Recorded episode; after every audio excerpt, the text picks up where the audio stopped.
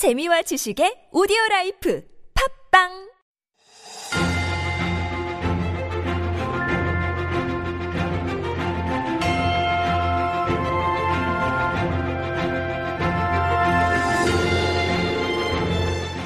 And we are back with Stories Beyond Borders, and this is where we highlight some interesting stories that have probably slipped behind or beneath your radar.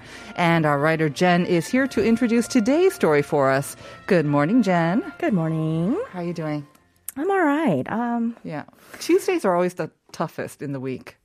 Every day is tough except for Friday for different reasons. I know, but apparently Tuesday is the toughest. It's not even worse right? than Mondays, apparently. Oh, right? really? Yeah. Because Mondays is, you know, some people look forward to the new beginning. Really? And then Ooh. Tuesday is like, no, nothing's new. It's the same old, same old.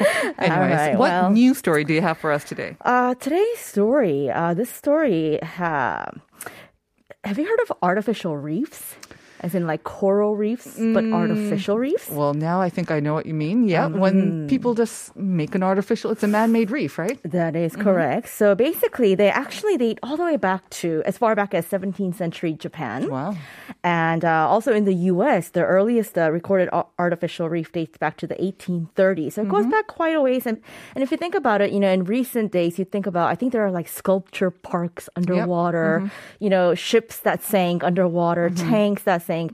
They kind of end up playing that role of an artificial reef. They're taken over by corals and yeah, Yeah, so life. basically the idea is that these reefs are, you know, they're created by dropping some kind of objects onto the bottom of the ocean floor, uh, and they actually become habitats. Mm-hmm. Right. And so algae and different maybe like invertebrates, Mm-hmm. including coral, grow on them, and then basically that in turn attracts fish. fish and yep.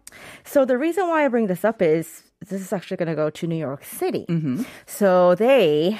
Uh, about 10 years ago, and I'm going to bring this current, but about 10 years ago, about a thousand New York City subway trains. Mm.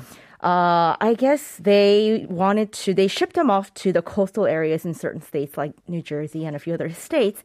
And they gave them up for the artificial reef program. So they sunk it to Ah. the bottom of the ocean. Uh-huh. So unused uh, subway trains. Kind of out of service now, old cars, Exactly. I guess, right? So the Metropolitan Transit Authority of New York, basically, they're like, "This is great. We're going to save, you know, millions of dollars Mm. Getting rid of them. by exactly not uh, sending them to scrapping places." They're recycling them or upgrading them in a way. That's what they thought, and so the initial idea was obviously, I think uh, everybody kind of was happy about a fisherman. you know, I think Mm-hmm. in, in the U.S. they use they build these artificial reefs for. Uh, Fishing for people to have, you know, uh, fishing experiences, right. kind of Because, like you said, fishing um, it'll attract the fish yeah, eventually. bring back the fish, Uh-huh. right? So, so anyways, they thought it was this amazing project, but it turns out the thing is, when you do build these artificial reefs, it's really important that they have to be the right size, Mm-hmm. the right material, and they have to be placed in the right location. So there are a lot of factors for it to be actually helpful So for you the can't just dump anything big. No, in think about that actually what you dump into the ocean, right? Right. So basically, this is the actual example of a failed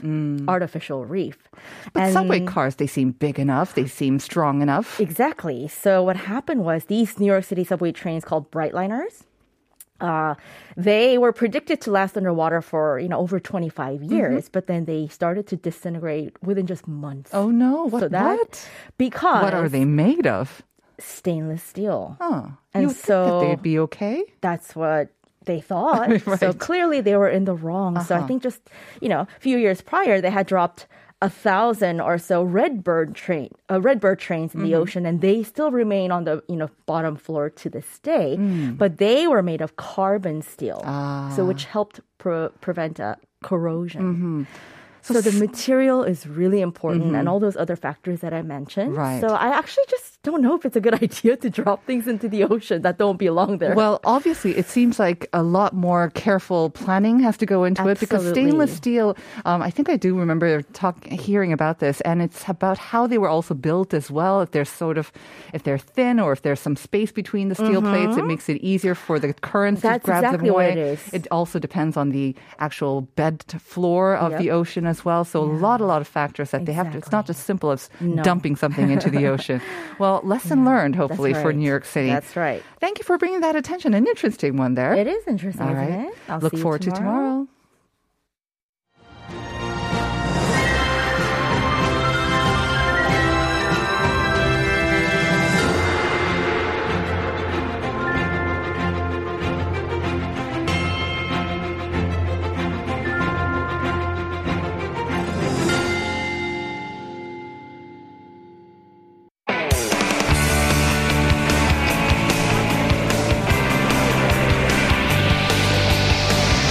The latest headlines to conversations about the trends and shifts that shape society at large. Explore what makes living in Korea interesting with Life Abroad on TBS EFM.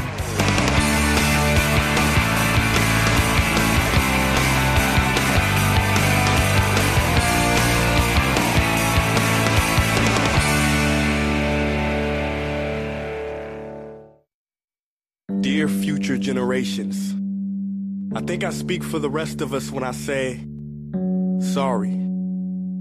Sorry we left you with our mess of a planet. And we demand change! We must never give up. There's no going back now. I want to challenge all of you to start with a simple action. So that we can make a difference. Let's face it, it's time for us to plan it.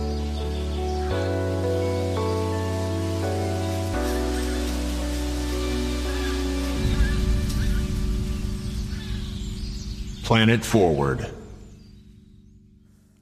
That is our cue for Planet Forward, and this is where we take a look at some of the important issues around sustainability, of course. And helping us with this conversation is Jim Bulley now in the studio. Good morning, Jim. Good morning. Did you get a chance to enjoy all the cherry blossoms and uh, lovely weather over the weekend?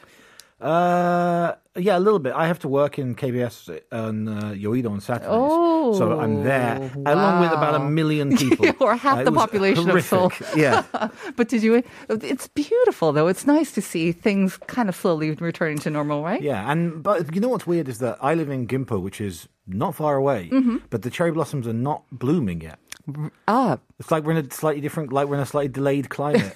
it's 10 funny. kilometers in that It is weird. You know, I took a walk around Namsan Mountain Yeah. on Saturday, and I noticed that not all of the trees were blooming, even on the same mountain. But now they're completely f- in full bloom as well. So you'll get your chance. Well, I think it may, might be a good thing because the rain today and overnight will have brought some blossoms down. Well, yeah. Hopefully, they don't bring them down before they actually bloom.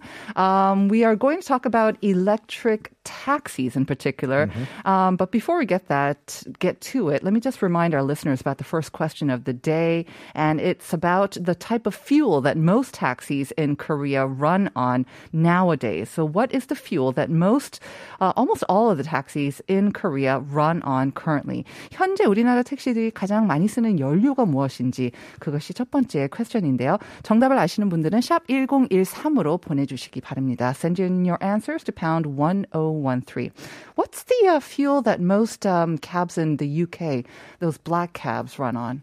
Is it just gasoline? Yeah, I think it must be just. I mean, maybe some are diesel, but I think it's probably just just gasoline. Because they're big cars, right? They're- like they're- mini bus, Yeah, they're not as big as they look. They're bigger than than regular taxis, but they're not as big as like an SUV or something. I know. It feels huge Yeah. though once you get into one. And the cost, of course, feels huge as well. Yeah. But okay, so we're talking about um, electric taxis in particular. I had no idea that um, the latest numbers that I could find for electric cars in Korea that was just September of last year. I imagine the number has gone up significantly since then, but it was only about two hundred thousand. I thought there were a lot more because I seem to see so many on the streets, I mean, we especially here in in Seoul. Seoul. Yeah. Exactly.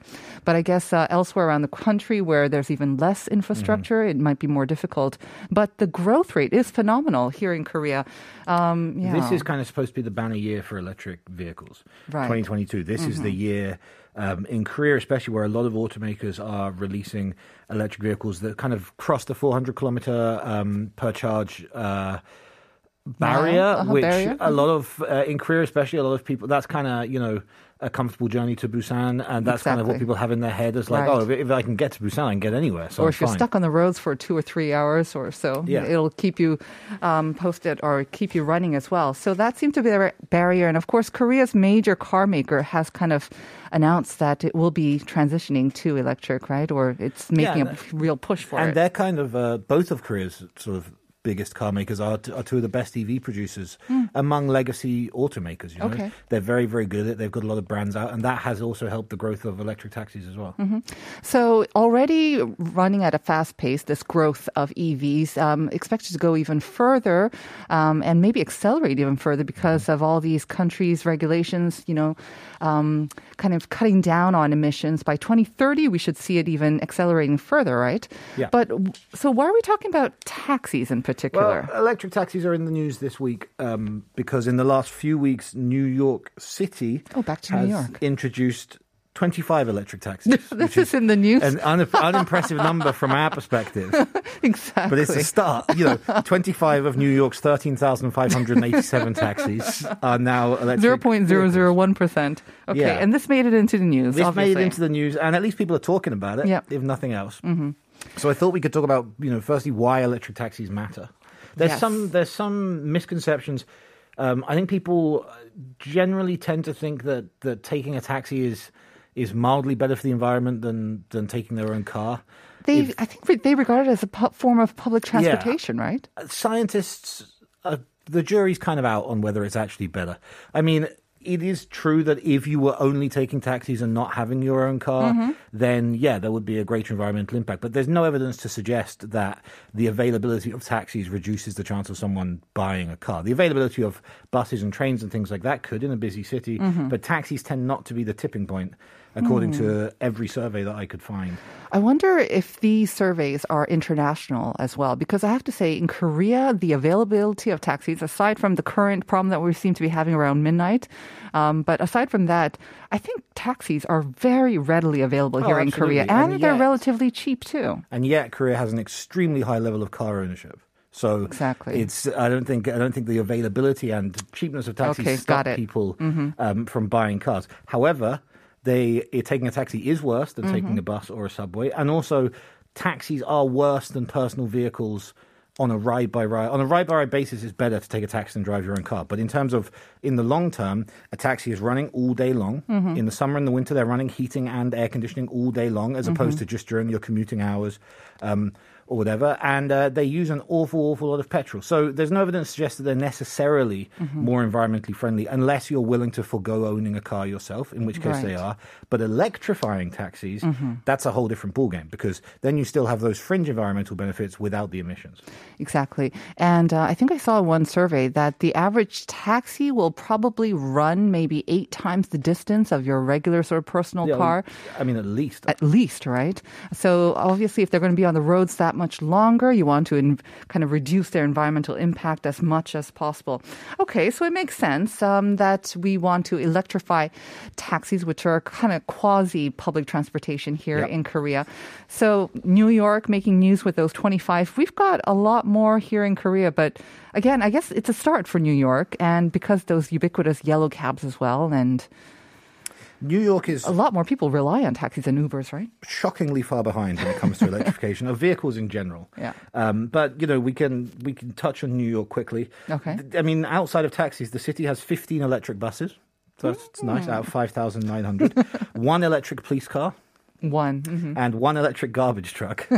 um, but you know, those 25 new electric taxis are part of efforts to increase the electrification of vehicles in general. And obviously, you know, a city like New York, Right. a very old, very crowded city, it is harder to introduce the infrastructure, charging points, things like that. You know, space is famously at a premium.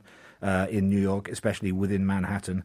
But there are obvious benefits as well as the environmental benefits. There are reasons it's good for New York taxi drivers to to adopt uh, electric vehicles as a mm-hmm. solution. And I mean, here's an example talking about how much more taxis drive. One of the taxi drivers interviewed in this story, one of the 25 driving an electric vehicle, mm-hmm. said that he saved $60 a day on fuel. Wow. Yeah, that makes sense. Mhm. Yeah, I mean, that's a huge saving. Obviously, If you're right. working five days a week, mm-hmm. you're saving yourself a considerable amount of money. There's also obviously a significantly more amount of trunk space in an electric vehicle, which is very useful if you're a taxi. And you know those those busy, angry New Yorkers like the peace and quiet, so they can stay on their important business phone calls and things. So he gets a lot more tips. So they like the quiet of the EV. Yeah. That's funny. Um, I have heard, it's funny how far behind New York seems to be because I've heard about a story, I think in, was it Nairobi, where they have a lot of sort of rundown buses. And a lot of people rely on those buses, of course, but they are usually run on diesel because they're old models. So they create a lot of dust. They're very noisy. Um, they require a lot of maintenance costs as well. So I think it's a Swedish startup or whatnot, and they have started a business of converting these old diesel Yeah. buses into electric buses. They've already started that in Nairobi, and of course, everyone loves it. Again, the bus drivers and bus companies are saying much lower maintenance costs. The passengers love it because they're not prone to all that, you know, the the vibrations, the constant noise and emissions Yeah. as well. So they're doing it all over the world. And you tend to see yeah. this, especially in African and, and Central and South American countries, where sometimes they'll sort of skip a stage in technological evolution. It was the same with Wi-Fi arrived without ever really dealing with broadband and wide internet in some Mm-hmm. cities in Africa because um, the infrastructure wasn't there initially. Mm-hmm. But then when the investment comes, they can kind of jump forward. So you definitely there are some cities in Africa where Right. Mm-hmm. electric buses, maybe not taxis so much, But but, again, buses are commonplace. Again, surprising in the US, where you would see a lot more EVs, I think, on the streets in general. But I guess when it comes to public transportation or taxis, it's just a little bit lagging behind or a lot lagging behind. I mean, one of the big issues for the taxi industry is charging. You know, Yeah. for taxis, time is money Mm. in a big way, Mm-hmm. um, and so the time that, would, that it takes to charge an electric vehicle as opposed to filling up a, a gasoline engine Right. Mm-hmm. is dramatically different, and that's potentially earnings lost. But there are countries that are looking at solutions for that, which we'll get to in a second. I don't know. Do you want some more EV stats from around the world when it comes to taxis? Kind of interested, actually. I mean, um, obviously, New York seems to be on, well, at least it started, but 25 seems much- very paltry. yeah, kind of very much the tail number. end of the trend. um, the electric taxi industry is is estimated to grow twelve percent on year. Okay. Mm-hmm. And Asia Pacific is the largest market by miles. That doesn't Yeah. really surprise us.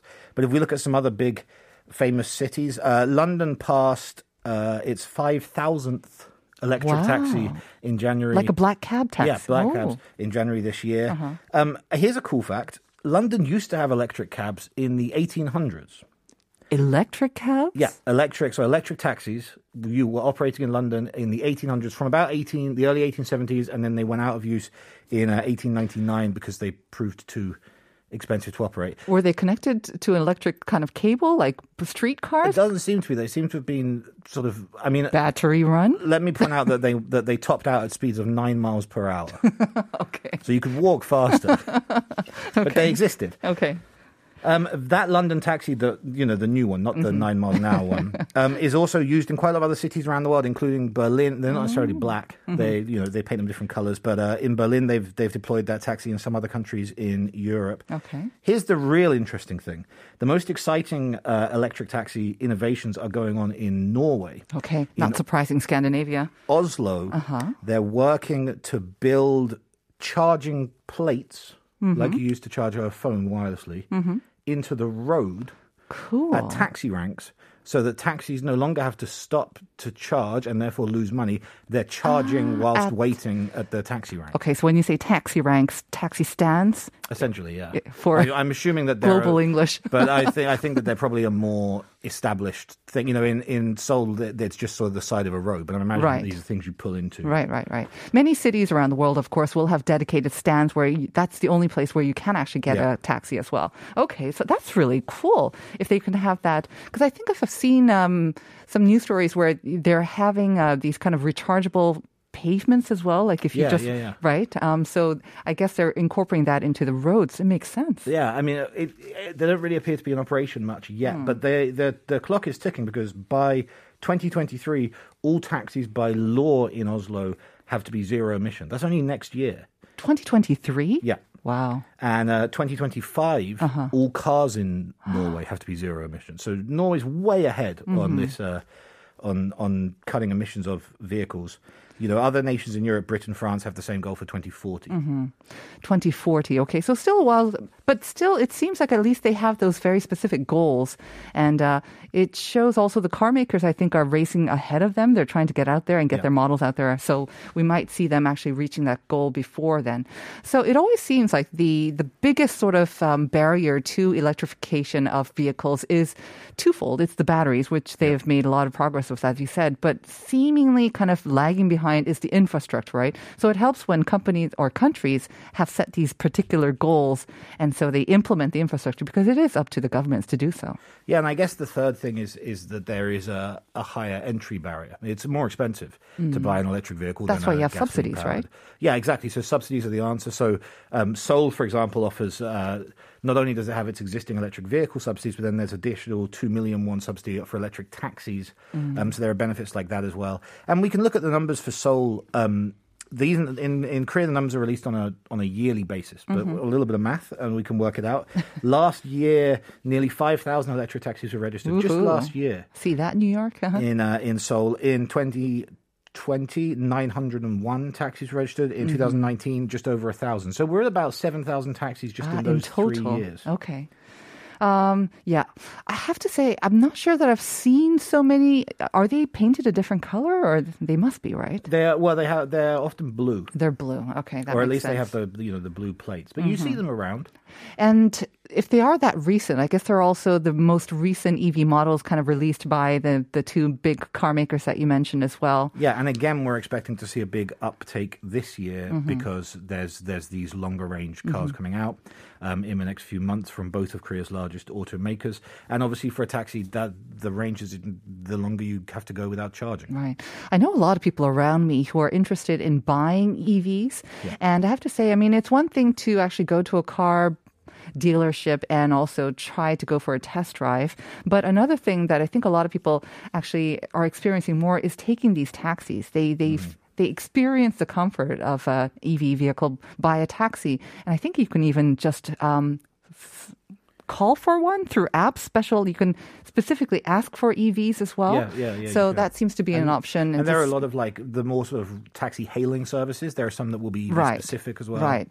So that's bringing again more consumers on board and more willing to buy their own EVs or maybe check out those EV taxis. What about those self-driving ones that I think uh, were supposed to be around Sangam-dong as well, around Yeah. this neighborhood? So here in Sangam from Sunday, so Mm-hmm. two days ago, Oh. they started a pilot program of self-driving taxis operating on the streets of Sangam. Now you can go Was it only this. Sunday? Uh-huh. Yeah, uh, it's a you know they've been, this is a test bed area, Okay. Mm. so there's a lot of a lot of programs. But as taxis, they cost two thousand one, and they Mm-hmm. essentially operate within this area. So it's kind of like taking a Maul bus, Right. Uh, short distance journeys, regardless of how many people, regardless of the distance. It's two thousand one. Mm-hmm.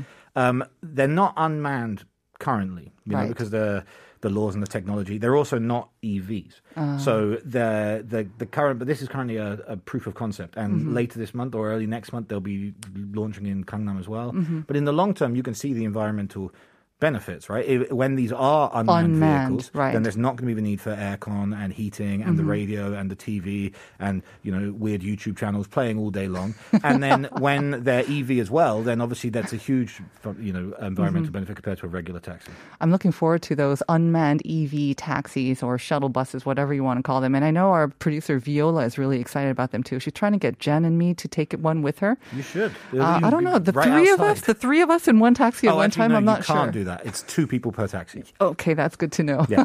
so you send Jen and Viola. Yeah, exactly. Got it, Viola and Jen. Thanks so much for that, Jim.